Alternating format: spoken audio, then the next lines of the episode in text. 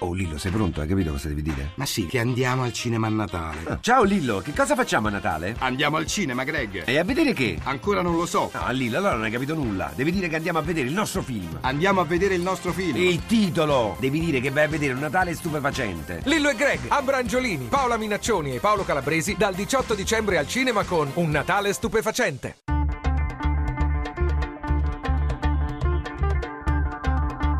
Bianco e nero. Le 18 e 18 minuti, questa puntata di Bianco e Nero non poteva avere miglior viatico del discorso dei tradizionali auguri alle alte cariche dello Stato del presidente napolitano che avete appena seguito in diretta qui a Radio 1. E perché? Perché oggi parliamo di politica e se parliamo di politica parliamo anche di Quirinale, del presidente della Repubblica, della sua decisione ormai imminente di lasciare, eh, di interrompere il suo secondo settennato, perché questo tema è il tema attorno al quale poi in un modo o nell'altro girano attorno tutti gli altri temi, compreso poi quello che noi questa sera vogliamo meglio esplorare, la situazione interna nel Partito Democratico. Ne parleremo con due ospiti che sono Matteo Ricci, sindaco di Pesaro, vicepresidente del Partito Democratico, renziano della prima ora, se così posso dire. Ricci, buonasera. Buonasera a tutti. E con Gianfranco Pasquino, invece professore, politologo, ordinario di scienza politica all'Università degli Studi di Bologna, eh, che è nostro ospite questa sera. Professor Pasquino, buonasera. Buonasera a voi. Allora noi partiremo perché insomma ci ha dato l'abbrivio il discorso del presidente napolitano eh, tra qualche istante, ma per mettere a fuoco meglio poi il vero tema della puntata a cui vogliamo dedicarci, come sempre la scheda di Daniela Mecenate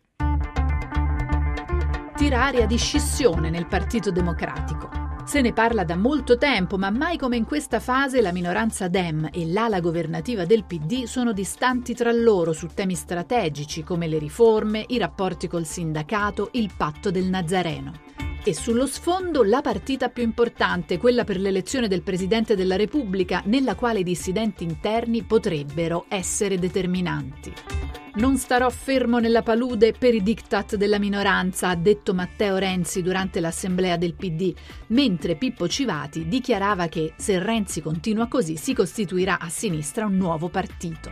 Tra tensioni e botta e risposta l'assemblea di domenica si è chiusa senza scissione per un pelo, ma per qualcuno il PD resterà unito ancora per poco. E il vero banco di prova saranno i prossimi appuntamenti in Parlamento, come la riforma elettorale che approda in aula a gennaio, dopodiché la spaccatura sarà inevitabile. Per altri invece Matteo Renzi non ha interesse a presentarsi con un partito spaccato di fronte all'opinione pubblica e all'Europa e farà di tutto per tenere unito il PD anche a costo di cedere su qualche punto. Come finirà questo braccio di ferro? Il PD è destinato davvero alla scissione nel 2015 e questo renderà Matteo Renzi più debole o al contrario lo libererà dal fardello dei suoi oppositori interni? Il PD riuscirà a risolvere i suoi dissidi o si spaccherà? Bianco o nero?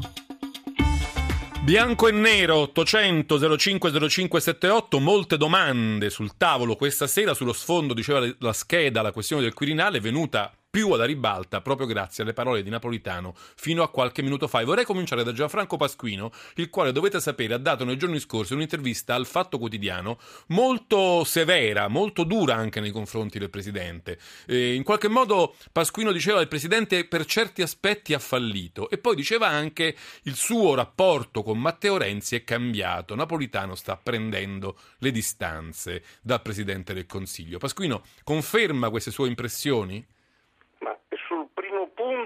Io non ho esattamente detto che il Presidente ha fallito, il Fatto Quotidiano ha forzato le mie parole, ho detto che ha tenuto insieme il sistema politico a partire dal 2008 fino al 2013 e in questo caso tutt'altro che fallimento e poi invece i problemi sono emersi dopo il 2013 e Napolitano non è riuscito, anche perché il sistema politico si è ristrutturato in un modo diverso, a influenzare tutte le scelte così come avrebbe voluto e quindi ho parlato di insuccesso nella seconda fase.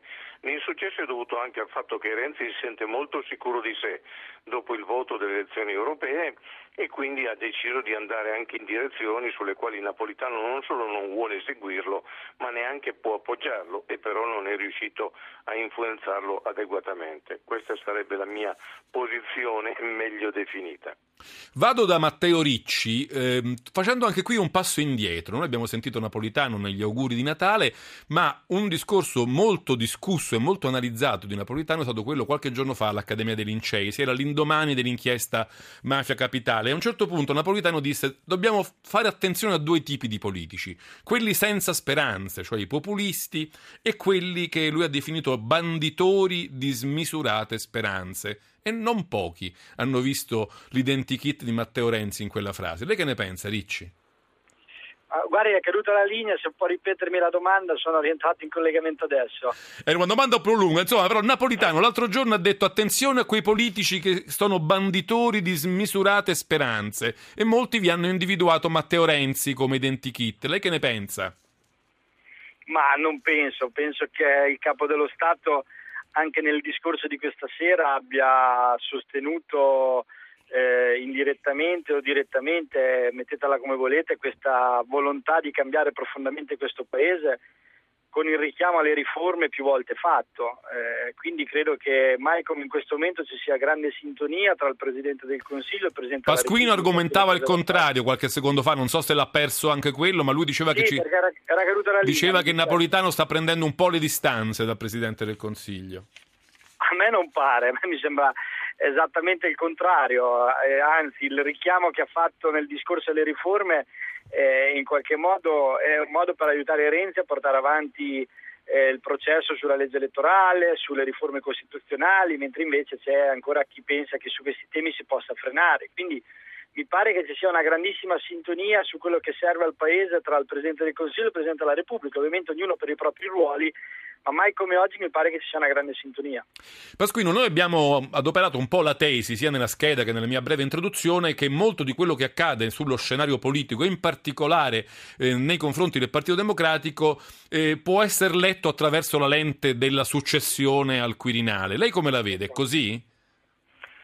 No, non è del tutto così. Nel Partito Democratico c'è una minoranza che peraltro è anche abbastanza divisa al suo interno che non condivide alcune delle riforme di Renzi, non condivide la sostanza, perché no- non è vero che non vuole le riforme, è che vuole delle riforme fatte in maniera diversa e quindi c'è un problema di merito che Renzi ripetutamente nega e sul quale non si avventura, salvo poi trovarsi sconfitto in commissione su un problema rilevante, cioè debbono i cittadini poter scegliere i loro candidati o i loro parlamentari verranno nominati dai leader di partito, è tutt'altro che una questione di lana caprina, è importantissimo.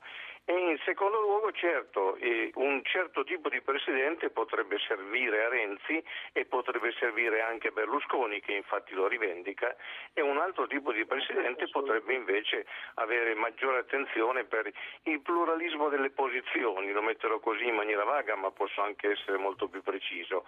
Però quando sento dire che bisogna andare a vedere perché ci furono 101 traditori, io trovo che il discorso è assolutamente mal impostato. Ci furono 101 parlamentari, forse di più, che non condividevano né le modalità né la qualità della candidatura di, di Romano Prodi, ma forse bisognerebbe chiedere anche agli altri 394 di spiegare perché votavano Romano Prodi. Sicuramente una candidatura divisiva. E allora che tipo di sistema politico, che tipo di repubblica parlamentare, che tipo di democrazia vogliamo? Di un presidente sostanzialmente di parte o di un presidente che rappresenta, cito la Costituzione, l'unità nazionale? Su questo lo fermo Pasquino perché sta arrivando il GR regionale e poi torniamo a bianco e nero anche con Matteo Ricci e ancora con il professor Pasquino 800 05 05 78 GR regionale.